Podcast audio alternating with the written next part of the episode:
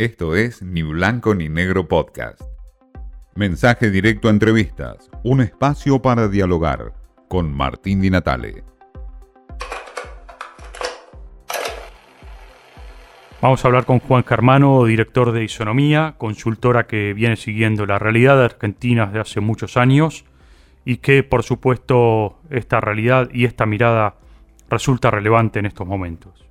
Si tuvieses que definir alguna de las, en los sondeos de opinión que ustedes hacen, la preocupación o una de las preocupaciones mayores hoy de los argentinos, ¿cuál es?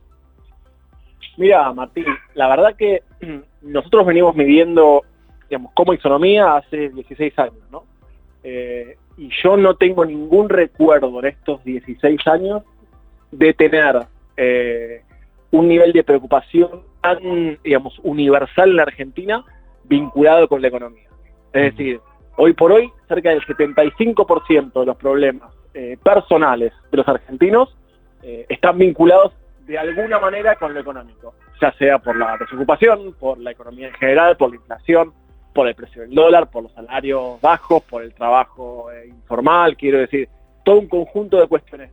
Y es interesante porque eh, hay como una, insisto, una mirada bastante universal, bastante concreta respecto de eh, la, preocupación económica, cuando Argentina, diré históricamente, o de los últimos 20, 25 años, es un pivot, no es una balanza entre economía e inseguridad, economía e inseguridad. Claro. Digamos, la, la, pandemia lo que trajo es una, una, digamos, un llamado de atención interesante porque creció mucho al principio, en los primeros meses la, de la, del principio de la pandemia, ya en marzo, abril, mayo de 2020, una preocupación con, con la cuestión sanitaria, por supuesto, con la cual convivimos, convivimos, pero el foco social se fue centralizando en, en la cuestión económica como una, una demanda y un pedido para eh, la política, pero también para las empresas, para los empresarios, para, digo, para diversos sectores, diversas instituciones que hoy por hoy digamos, eh, eh, son exigidas por la ciudadanía, ¿no? digamos, a la política para resolverlo, pero también al, al, empresariado, por ejemplo, para no subas los precios, no me despidas, digo, eh, aguantame un poco, es decir, aparece mucho de, ese... O sea, eh, en definitiva, la pandemia eh, ha corrido el eje de debate y centralizado todo en preocupaciones vinculadas con lo económico. Me llama la atención que temas como corrupción o inseguridad no están tan presentes, digamos, en la agenda de preocupación de los argentinos. Bueno, eh, se, se, puso muy, muy fuerte el tema económico. Ahora, eh, de hecho corriendo, si querés, sobre todo la inseguridad, que es el otro gran problema de hace menos 20, 25 años en Argentina. Ahora, ¿cuál es la particularidad de esta, eh, digamos, de esta mirada muy uniforme de la problemática respecto al económico? Pero ¿cuál es la particularidad?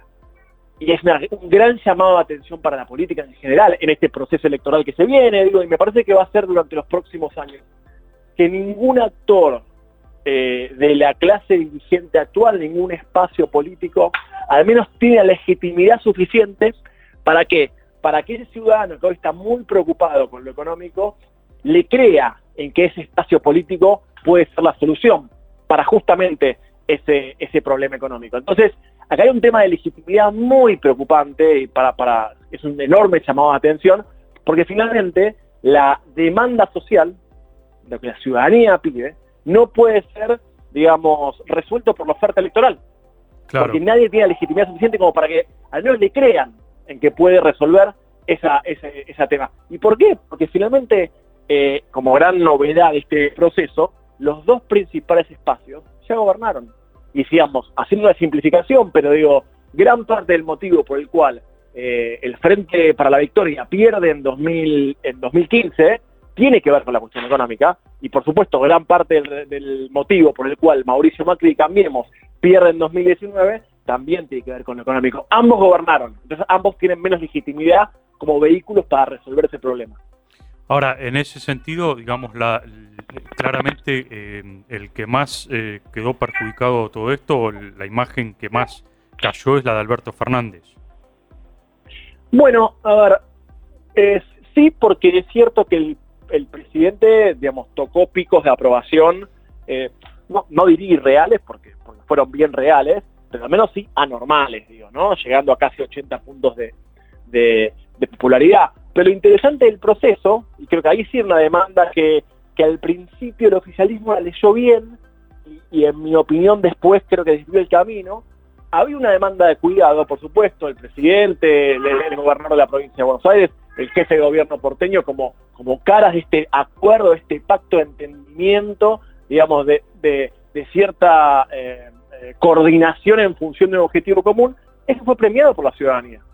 Digamos, esto no significa que vaya a eliminarse la grieta, digamos, no es una mirada romántica de las diferencias existentes en Argentina hoy, desde hace, eh, eh, digamos, décadas, pero sí una demanda específica de parte de la ciudadanía de cierto margen de, eh, de entendimiento común en función de los, de los problemas vigentes. Y esto sí me parece que fue un, un, una, un, digamos, una mala lectura por parte del oficialismo, que fue finalmente quien empezó a, dinamitar este, este, este entendimiento.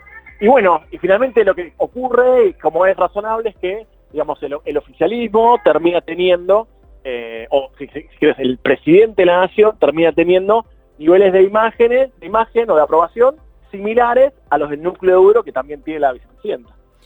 Juan, eh, eh, por último te quería preguntar, hay mucha mucha gente que manifiesta en, los sondeos eh, que quiere irse del país? Eh, aparece cierta disconformidad con, el todo, digamos, con el rumbo del país, con la Argentina y sobre todo con el futuro. Digamos, hay un pesimismo bastante eh, creciente en Argentina en los últimos, más del último año, eso es cierto. hay ciertos sectores medios que fantasean con la idea, con la idea de irse, finalmente si uno mira los, números concretos, me parece que la, la, la, cantidad de gente que finalmente se va es, limitada, pero sí, eh, yo te diría, venía con particular preocupación que los niveles de pesimismo presentes, pero sobre todo futuros, digo, cómo va a estar el país, cómo va a estar mi situación económica en los menores de 25 años, en los menores de 25 años, sí muestra un crecimiento bastante por encima de la media. ¿Esto significa que los jóvenes se van a ir del país? Pues no lo sé, no lo sé, digo, no es fácil, el mundo está en pandemia, digamos, el mundo entero no está, no está fácil. Pero sí me parece un llamado de atención, digamos, a la clase dirigente en general, porque estás teniendo menores de 25 hiper eh, negativizados, muy lejanos a la discusión pública en general, muy lejanos a la política en particular, y bueno, eso por supuesto es un problema porque frente a la, democracia hay que cuidarla, digo, la democracia se cuida todos los días, y me parece que la distancia existente hoy por hoy entre demandas y ofertas, demanda ciudadana y oferta política, hace que eh, eh, el problema crezca. Juan Germano nos dio la impresión de lo que significa hoy la pandemia, sobre todo en términos económicos, cosa que no se veía desde hace mucho tiempo en las diferentes encuestas, cómo pesa hoy eh, la debacle económica, más allá de la corrupción, más allá de la inseguridad, en medio de esta pandemia. Esto fue Ni Blanco ni Negro Podcast.